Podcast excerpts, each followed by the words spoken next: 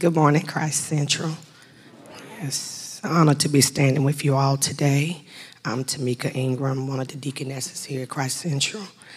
And our scripture reading will come from Luke chapter 18, verses 9 through 14, NLT. Then Jesus told the story to some who had great confidence in their own righteousness and scorned everyone else. Two men went to the temple to pray. One was a Pharisee, and the other was a despised tax collector. The Pharisee stood by himself and prayed this prayer I thank you, God, that I am not like other people, cheaters, sinners, adulterers. I'm certainly not like that tax collector.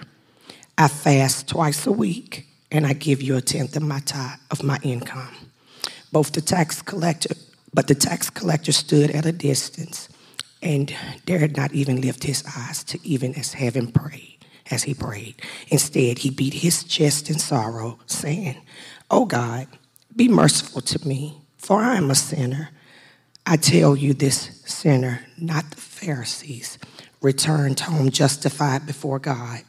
For those who exalt themselves will be humbled, and those who humble themselves will be exalted. This is the word of the Lord. Thanks be to God.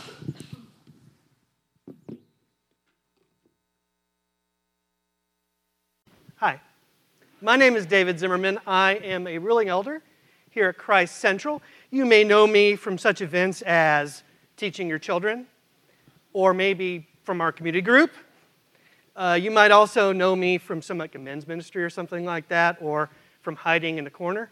Um, hi, it's so glad to be here and serve you this morning in, in my capacity as a ruling elder and share God's word with you. So uh, I'm glad you're here. You know, I hope your trip in this morning was, was easy because I don't know about you, but I get really frustrated with traffic around town.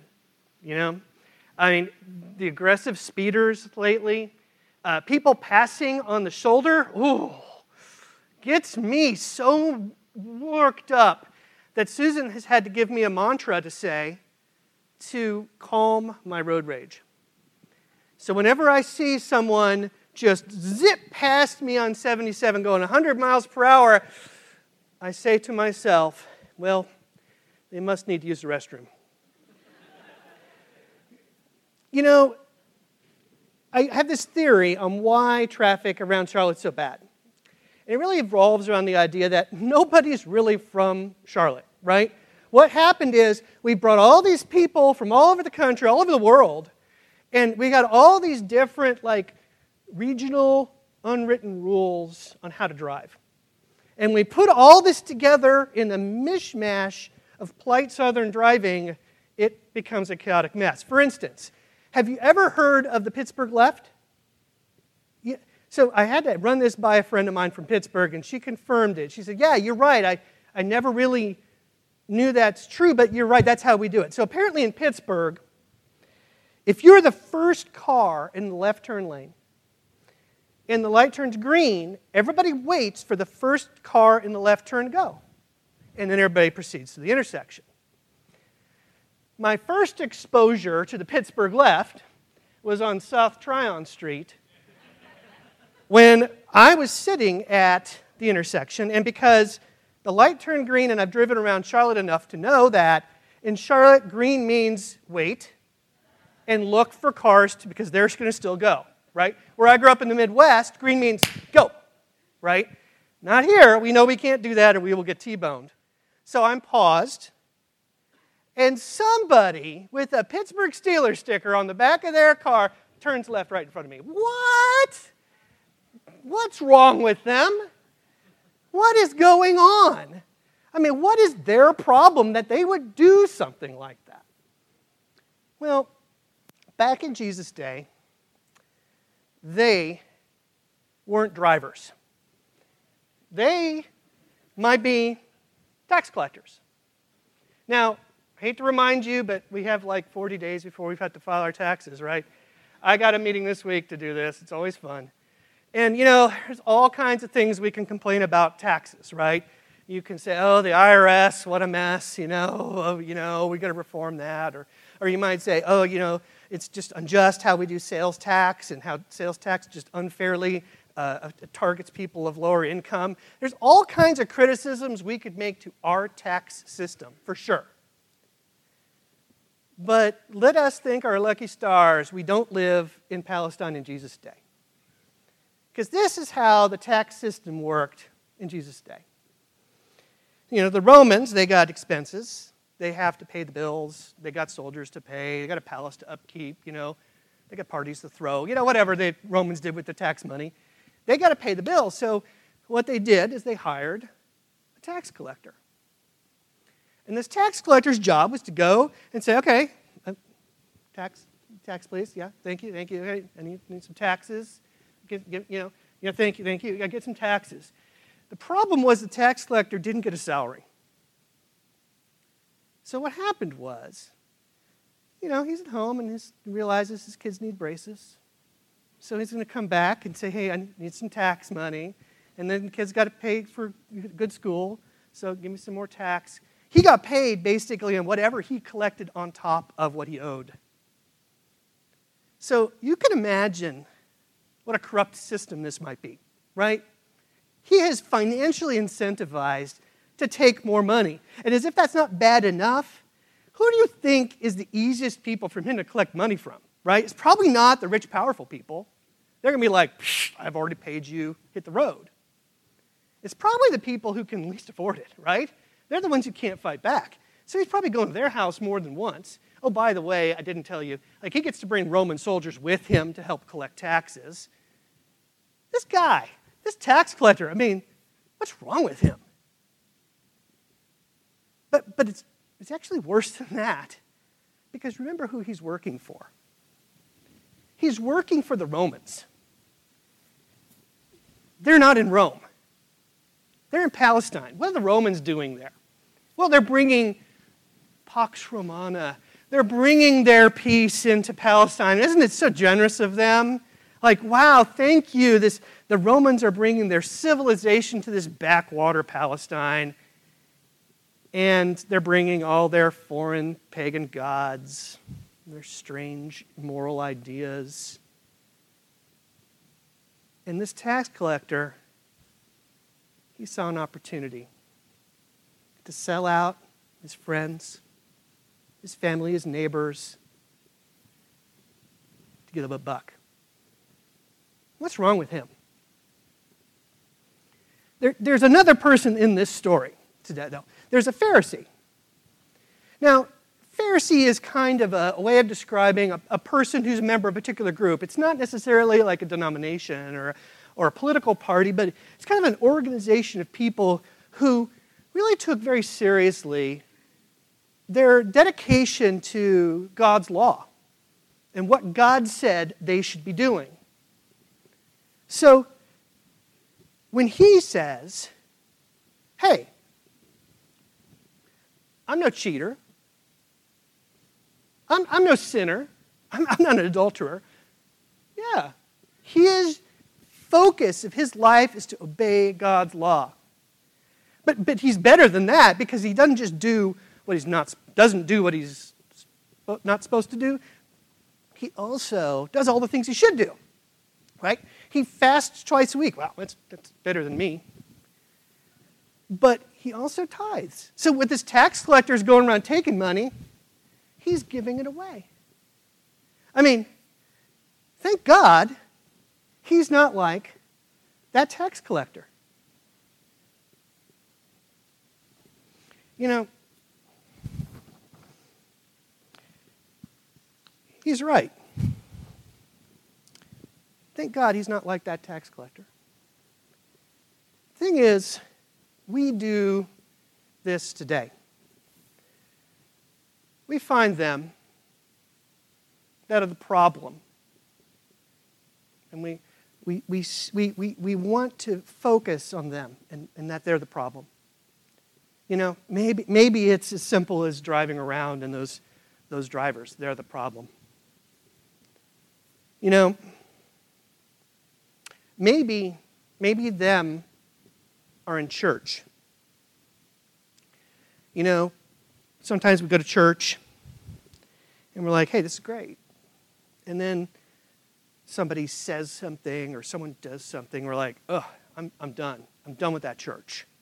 I'm moving on to the next. And then we go there for a while and we, we, we're happy with what's going on until then someone there does something. And I, I just, that's the line. I'm drawing that line. They're the problem. They're what's causing the church to go, and they go into the next church. And they go to the next church, and the next church, and the next thing you know, they're alone because of, because of them. You know, that wasn't what I was going to say. but I, I get ahead of myself. You know, we do this too in politics. Like right now, our world is just so divided because the world is, there's all kinds of these, these ideas going out politically, and no matter where you find yourself on the political spectrum, it's really easy to, to say, what is wrong with them? What is their problem? How do you see them, and who are your them? That's the problem. You know, I, think, I, like I said, I, I got ahead of myself a little bit. Before, you know, Jesus is telling this story about two people, a Pharisee and a tax collector. But I, we skipped the beginning. We skipped verse 9 because I, I think we should go back and review that for a second because that is telling us why Jesus is telling us about these two people. So if we look at verse 9, we can see that Jesus tells us exactly why he's telling us this story. Jesus told this story to some who had great confidence in their own righteousness and scorned everyone else.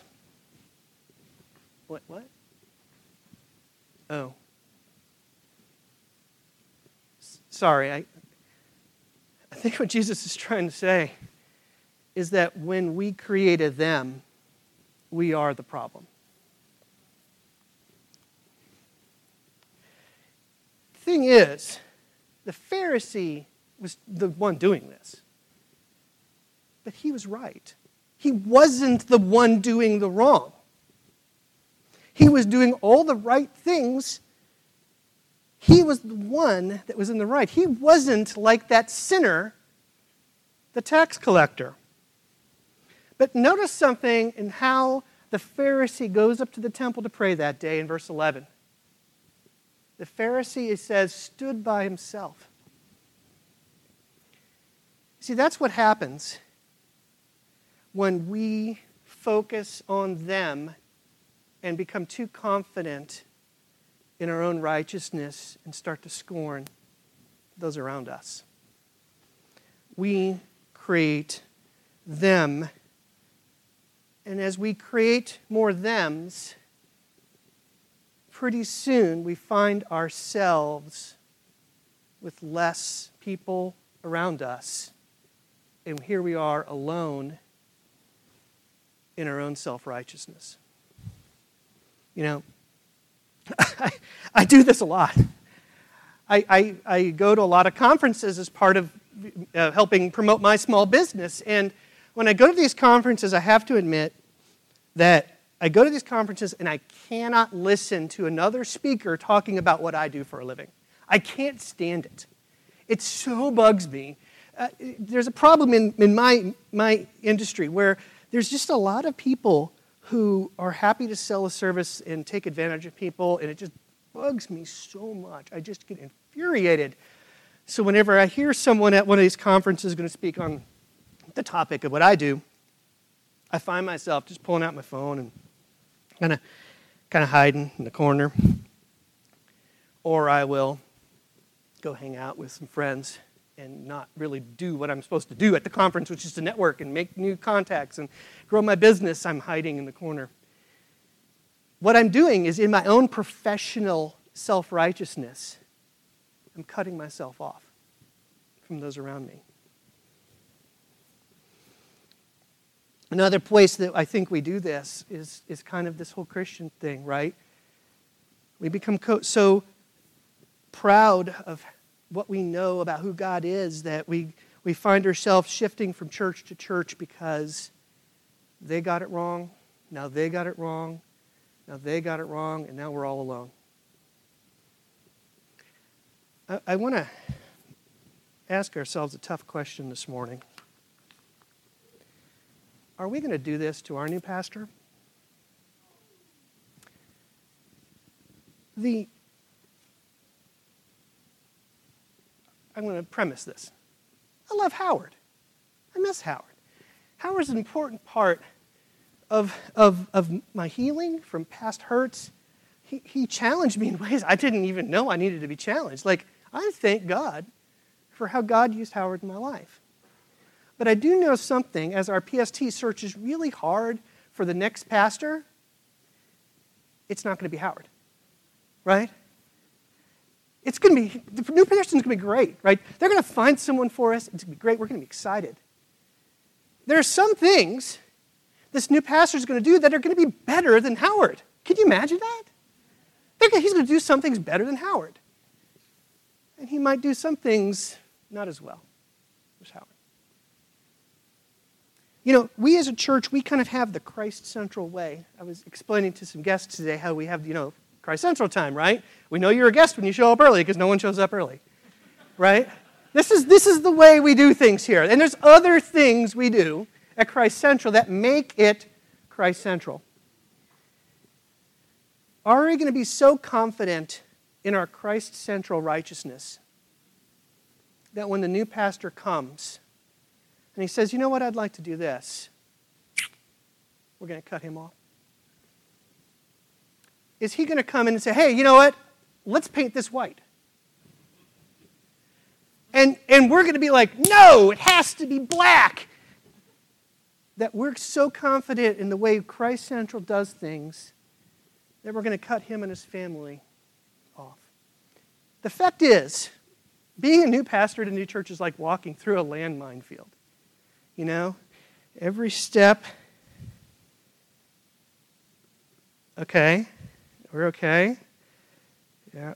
Are we going to take another step? Boom! Yeah, uh, that, that's, that's what it's like to be the new pastor. He is going to step on one of the sacred cows of our church. Are we going to isolate ourselves from them? Are we going to isolate him and his family? Because how dare you cross our Christ central self righteousness. You know, I, another way we do this, I think, is politics. We, there's, like I said, there's so many uh, divisiveness around about politics right now. I used to love to talk politics. It's hard to do that anymore, because I don't want to hurt anybody's feelings. The problem, I think, is, is the, what's happening is that we we divide ourselves up more and more. Well, they've crossed this line, so they're out. Well, they've crossed this line, so they're out. So they've crossed this line, so they're out, and they're all alone. You know, is this why people get so politically radicalized and so desperate that they take violent action? because they've been so cut off that they feel they've gotten no hope and nothing they can do or, or nothing they can lose.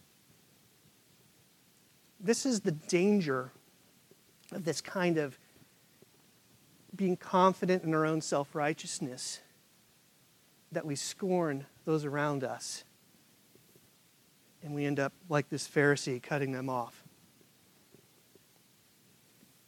How do you build your self righteousness.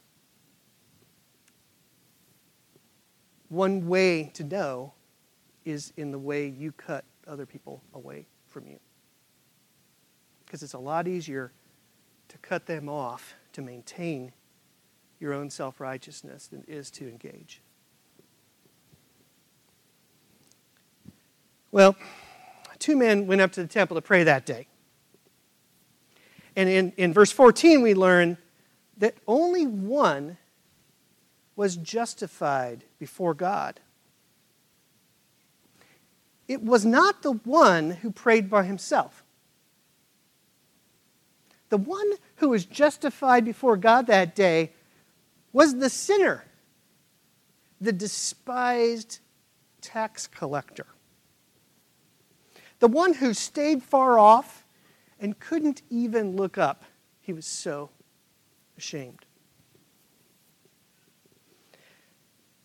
The scripture tells us here that this, this man was justified that day. What does it mean that he was justified? Well, it, maybe you've heard this little saying in the church sometimes that, you know, justified means just as if I'd never sinned. Have you heard that before? You know, yeah, sort of. Like, there's some truth to that. I mean, there is an aspect of justification that involves being forgiven. But it's, there's so much more when Jesus says this man was justified than, hey, he's forgiven. Because justified is a legal term, it's a technical term. And Jesus is saying not just that this, this sinner was forgiven, he's saying that this sinner was declared right. Wait. Is Jesus saying that this guy who's going around taking little lobster off the top, selling out his friends and family for a buck, he's right? What? How, how can that be? You know, okay, may, maybe, maybe this tax collector justified himself. Maybe he said, hey, Lord, you know, got to pay the bills. You know, I went to the job fair that week, and that's the only offer I got. So, hey, sorry, I had no choice, Lord. Is that what the tax collector said? No.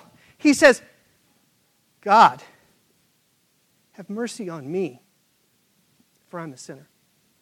Okay. Maybe, maybe, maybe he maybe he's justified because he promised to do better. Hey, Lord, you know, I know I shouldn't have been doing that, but but hey, I, I promise.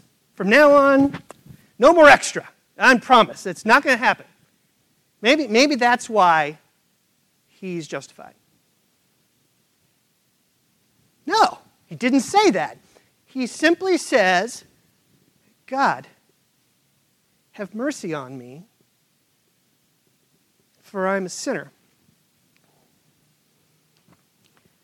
The tax collector had no reason to be justified except by God's mercy. He brought nothing but his own humility because that's all he had. He was not doing it right, he was doing it wrong. He had no reason to be called justified before God that day. You see, we're the problem when we exalt ourselves, having confidence in our own righteousness. You know, how, how do you do this? You know, even it doesn't have to be an anonymous, vague concept of them that we are confident in our own righteousness with. For instance, um, I'm a good cook. I, I, my first job in high school, I was working fast food, you know? Taco Tico, great stuff. Okay, that's, that's not really cooking. But when I was in college, I lived in a hall of 50 guys at the University of Kansas, and every week, once a week, for four years, I cooked dinner for 50 guys I had to live with. You want to learn to be a good cook, live and cook for 50 college aged men. Like, you got to go to sleep that night. If you burnt their dinner, you got to sleep with one eye open. Like, you learn to be a pretty good cook doing that. Even one summer in college, I, I worked at a truck stop, slinging hash, chopping potatoes. I can still make you any kind of egg that you would want. Right? Hi, okay, yeah, that's it. I'm a good cook. So when Susan and I got married, you know, I, I, I, I enjoy cooking, so I, I do a lot of the cooking at our house. But, you know, every once in a while, I'm, I'm not in the mood to cook, or, eh, you know, maybe I've got something and I'm coming late and I can't cook, or, or frankly, maybe Susan just wants to cook. And so when she's cooking, I, I like to help by telling her what she's doing wrong. Don't hold the knife that way. Don't use the food processor. Don't chop that all stuff yourself. No, you can't take the chicken right out of the oven, put it in the fridge. We're all going to get sick. Like, I'm so helpful that Susan invites me to go somewhere else. I am confident in my cooking righteousness. But no matter how big of a brouhaha we might have because of my helpfulness in the kitchen, you know, it's nice just to sit down with Susan at the end of after cooking. And we'll, we'll have the plates in front of us, and Susan will look up to me from across the table and say, You know, David, you're right. I shouldn't have done that with the knife. I should have done it with the food processor. That would have been much easier. Oh, it feels so good. It feels so good when I get told that I'm right. Because that's what we're doing when we're confident in our own righteousness. We're really just seeking approval and acceptance from others. That's why we want it.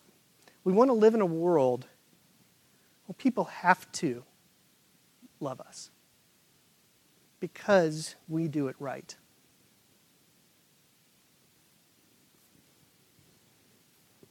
But when we are confident in our own righteousness over them, we're the problem. Is, is there a solution? Now, I got to say, when we look at this passage, if this is the end of Jesus' story, um, it falls a little flat.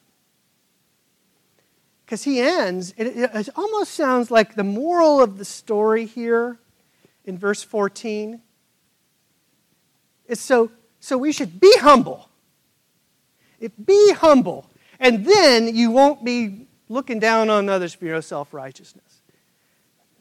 If that's what Jesus is saying here, won't we warp that to just be like, well, at least I'm humble, even though they're not? Right? Now, we don't usually say it that way, but we will say, they're being so arrogant, I can't even deal with them. Okay, so aren't we just being like the Pharisee again, but with like a new rule? Be humble. So if that's the moral of this story, then boy, that's disappointing. Or maybe, maybe this story is about another sinner who got off scot free for saying, oops, sorry. I mean, what about all the people he's hurt? What about all the things that he did against his people, his community? What about the way he even turned his back on God to even consider doing this? Where's the justice in that? For, that this tax collector just gets to go, oops, sorry. And now he's in the clear. Is that what this story is saying? No. Because this is not the end of Jesus' story. Jesus' story, we're in Lent right now, right? We're preparing for the end of Jesus' story. A story that ends with his crucifixion and his resurrection. That is the end of this story, and that makes all the difference here. You see, if we were to read on into Romans, we would hear Paul help, uh, help explain what Christ's death and resurrection means for us as it relates to our righteousness. Paul in Romans would say that we are not justified before God because of works of the law. We're justified before God because we have faith in what Christ has done for us. That's where justification comes from. He died for our sins. That means the penalty has been paid. So the story of this tax collector is not one of some other person saying, oh, sorry, and, and walking away without any consequence. There were consequences to his sin. Jesus took them. Justice was served for what he did wrong. That is the continuation of Jesus' story. But it's better than that. Because remember, justification is not just about being forgiven, it's about being declared righteous. Martin Luther, he calls it an alien righteousness. This is the idea that Jesus was the only one to actually live righteously. If there was ever anyone who truly could say, I have done it all right and I can look down on you, it's Jesus. But when we believe in Jesus, we are justified by that faith. We are forgiven because he paid the penalty, but we get credit for all the right things he did too. This is called the imputation of Christ's righteousness. This is what happens when we believe. We get forgiveness and we get justified in terms of we get declared righteous before God because of what Christ has done. And if this is how we are justified, if this is how we are finally accepted by God, that means what we've been seeking this whole time by building up our own self righteousness has already been given to us. We no longer have to try to earn acceptance anymore. Jesus has secured it for us. Here's another way of thinking about it. When we build up our own self righteousness, we end up blackmailing God into loving us. And isn't that really what we want? We want to be able to say, hey, God, you have to love us because of what I've done. I've done it all right. I'm not a sinner. I'm not a cheater. I'm not an adulterer like that guy over there. You have to love me. The message of the cross is we don't have to blackmail God into loving us. But it's even better than that. Or maybe it's even worse than that. Because sometimes when we find ourselves building up our own self righteousness, maybe we're saying to Jesus, hey, thanks and all, but I want to be loved on my terms. Or, Jesus, I don't need you. People love me because I'm right. But that's not how God accepts us. You do not have to prove it. You can rest in the confidence that you are loved and accepted not by what you have done, but because what you believe in what Christ has done for you. Now, I'm going to make a side note here, and, and, and other members of the session have warned me don't do a side note because that's where we get in trouble. But this side note's in my notes, Josh, so don't worry. Um, some, some people here today, you say, you know, that's, that's great. But I look at the mess I've made of my life, and I can't think of a way that I would ever be confident in any righteousness that I might have. And, and maybe you find yourself staying far back. Maybe you find yourself this morning unable to look up to the heavens because you're just find yourself without any reason for God to love you. And I, I get that. I've been there. when I first started coming to Christ Central, I was terrified any of you would get to know me. I was really scared. And so the worst part of the service was always let's all stand up and let's say hi to everybody. I'd sit in the corner there, right, and hope nobody would talk to me. Because I've been there. I know some of you are there too. I got good news for you, though. You don't have to find a reason for God to accept you. You do not need to become a Pharisee to prove that God has to love you. He's done it in Christ. That's the good news.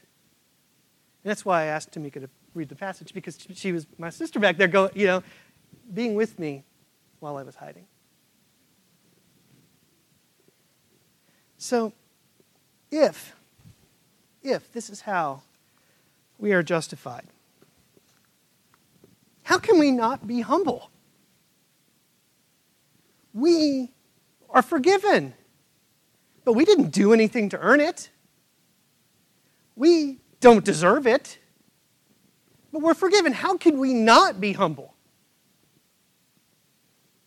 How, how can we exalt ourselves if this is the truth? We are considered righteous in God's eyes. We are justified because of what Jesus has done for us. So, how, how can we exalt each other, ourselves? So, if this is how we are truly justified by God, when I'm driving around town, and somebody blows past me at 100, I don't have to justify their bad behavior by excusing them because they need to go to the restroom.